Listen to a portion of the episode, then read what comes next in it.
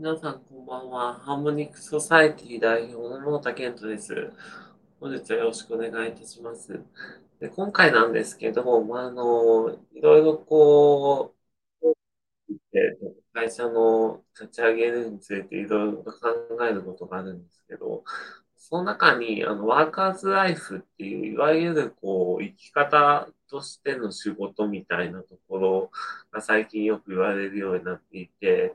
あの、ワークライフバランスとはちょっと対極をなすような感じですかね。明確に仕事モードとプライベートモードをこう、切り替えないで、どちらもこう連続的に、まあ、ずっと働いているような感じでいるっていうのが、ワーカーズライフだっていうふうに言われてるんですけども、なんかそれが実際あの悪いことなのかいいことなのかっていうことをちょっと話していきたいと思います。ちなみに、弊社はどちらかというとライフバラライフバランスのワーカーズライフの立場を取っている、えー、と会社です。はい。で、まあ、あの、まあ、ちょっとワーカーズライフについての知識っていうのがまず必要だと思うので、ちょっとここはチャット GPT 君にもらいましょう。よいしょ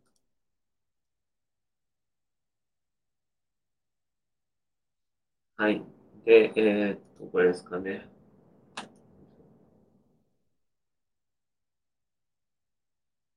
はい。で、えっと、まあ、チャット GPT なんですけども、こちらにワーカーズライフの定義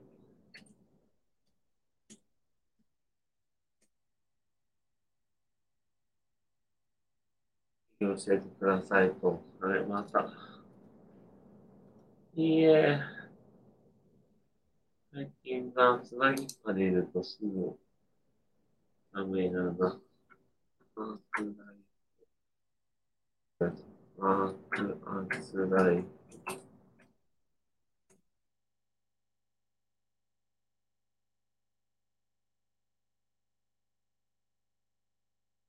あと、カズライフは仕事と人生を分けずに自分の人生そのものとして働くことにできま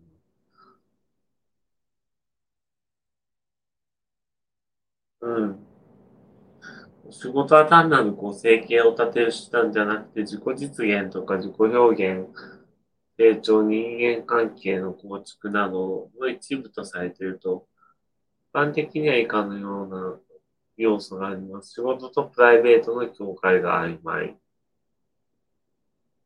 な状況っていうことで、まあ、これはさっき僕が言ったことですかね。仕事を情熱、使命、趣味として捉える。そうですね。自分の仕事に熱意を持ち、それを自己表現や自己集団表現の手段と捉え、仕事を楽しむことができると。なるほど。柔軟な働き方、働く場所や時間、働き方に柔軟性がある自分に合った働き方を選べる。仕事と人間関係の統合、仕事仲間との関係や家族や友人と同じように深く気づき、人間関係の一部として捉える。このような働き方は自分自身と仕事が密接に結びついており、仕事が人生の重要な部分を占めるという意味では、プラスライフと呼ばれますと。ワーク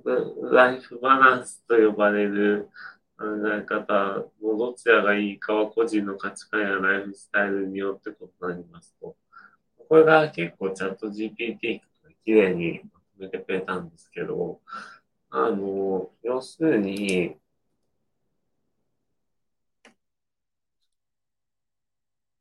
まあですね、まあ、要するに、あの、どうがいいか。要するに、えー、ワーカーズライフっていうのは、まとも仕事とプライベートの境界が曖昧で、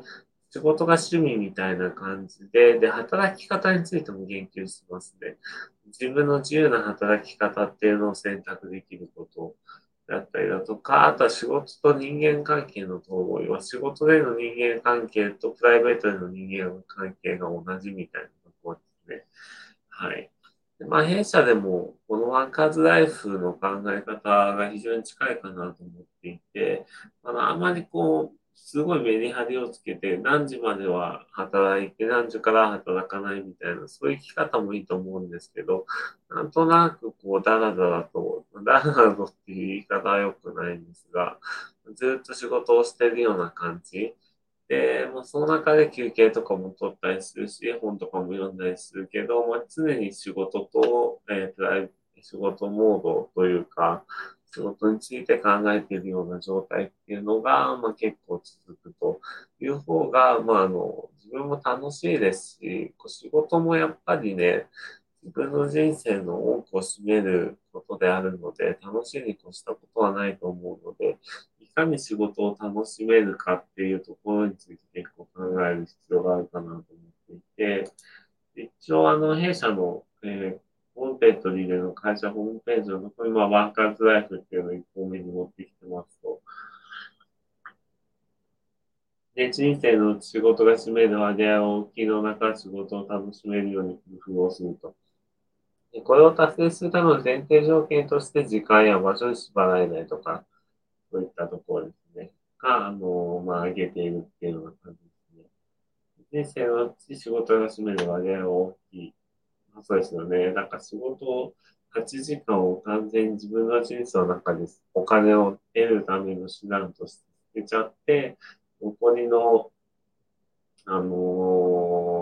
まあ、時間っていうので余暇を楽しむみたいなのだと、完全に例えば24時間の中の8時間無駄になっちゃうじゃないですか。だそういうのは、まあ、あんまり良くないのかなと思っていて、あのー、まあ、えー、まあ、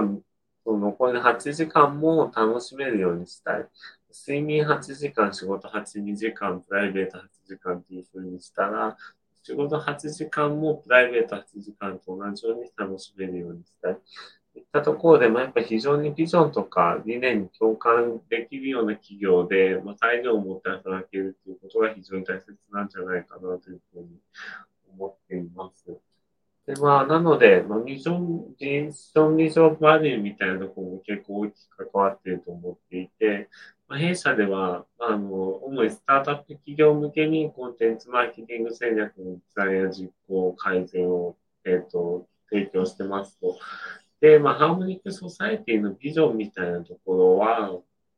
あれですね、まあ、一人一人の個人が自律的に行動することで、社会という全体への調和に貢献するように、まあ、人道指揮を取ること、まあ、そのために日々のコミュニケーションっていうのを一つ一つとても大切にすることっていうのを重要視してますと。でどうやってるのか。まあ、私たちはスタートアップ企業の MVV にの達成にコミットメントすることは非常に重視してますと。そのため、まあ、まずは経営層と MVB に関するディスカッション、まあ、パーパスとかもそうですね。行い、中長期的に目指す方向性をきちんと定義して言語化するとか。なんか、いろいろこう、最近経営者の方と話していて思うんですけども、あの、その経営者の方の、えー、まあ、その、なんていうのかな。経営者の方はすごいよく考えてるし、まあ、いっぱい言いたいことはあるんですけど、なかなかサービスが良くても、そうなかなかその魅力をこう外部に発信することが得意じゃないっていうような経営者の方意外と多くて、でそこら辺をハーモニックスタイティではうまくこう体系化したりだとか、言語化したりだとかして、外にこう発信していくことで、まあその企業がやってる本当の価値っていうのを周りに広げるような活動ができるんじゃないかなっていうふうに思っていますというような感じですかね。大体それがアームニクスタイティについてなんですけど、まあこの後、ちょっともう目が覚めちゃったので、まあ割と、そうですね。まあなんか記事でも書こうかなというふうに思ってるんですけど、まあ Work as Life の良し悪しみたいなところについて今日話したことをちょっと記事に